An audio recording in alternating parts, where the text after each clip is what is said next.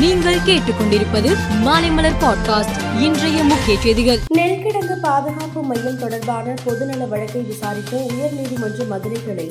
மழையில் நெல் மூட்டைகள் சேதம் அடைவது தொடர்பாக தமிழக அரசு விளக்கம் அளிக்க உத்தரவிட்டுள்ளது.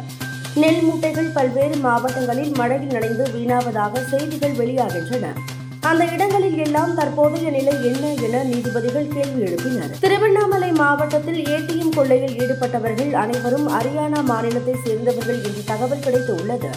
கர்நாடகாவை சேர்ந்த இரண்டு பேர் ஹரியானாவை சேர்ந்த இரண்டு பேர் குஜராத்தை சேர்ந்த ஆறு பேர் என பத்து பேரை பிடித்து விசாரணை நடத்தி வருவதாக ஐஜி கண்ணன் தெரிவித்தார்.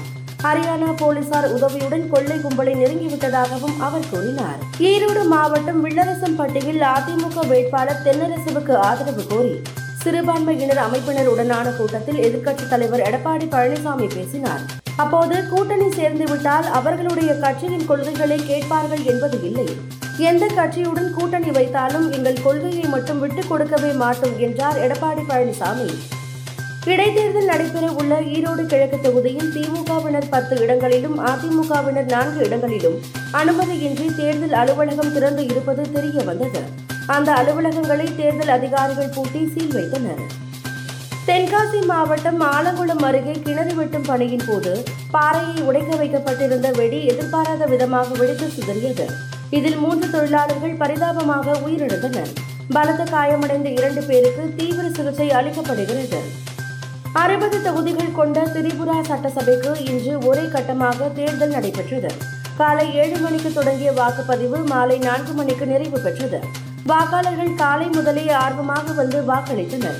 பாதுகாப்பு கருதி பதட்டமான ஆயிரத்து நூறு வாக்குச்சாவடிகளில் கூடுதல் பாதுகாப்பு ஏற்பாடுகள் செய்யப்பட்டு இருந்தன அடுத்த மாதம் இரண்டாம் தேதி வாக்குகள் எண்ணப்படுகின்றன.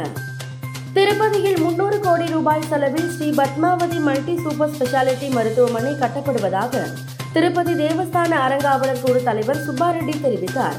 இந்த மருத்துவமனையில் அவசர காலத்தில் நோயாளிகளை ஹெலிகாப்டர் மூலம் கொண்டு வரவும் இங்கிருந்து ஹெலிகாப்டர் மூலம் கொண்டு செல்லவும் பயன்படும் வகையில் ஹெலிபேட் அமைக்கப்படும் என்றும் அவர் கூறினார்.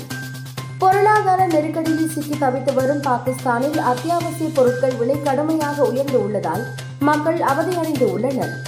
பெட்ரோல் விலை மேலும் இருபத்தி இரண்டு ரூபாய் இருபது காசுகள் உயர்த்தப்பட்டு இருநூற்று எழுபத்தி இரண்டு ரூபாய்க்கு விற்கப்படுகிறது. மண்ணெண்ணெய் ஒரு லிட்டர் இருநூற்று இரண்டு ரூபாய் எழுபத்தி மூன்று காசாகவும் டீசல் ஒரு லிட்டர் நூற்று தொன்னூற்று ஆறு ரூபாய் அறுபத்தி எட்டு காசாகவும் உள்ளது. மேலும் செய்திகளுக்கு மாலை மலர் பாட்காஸ்டை பாருங்கள்.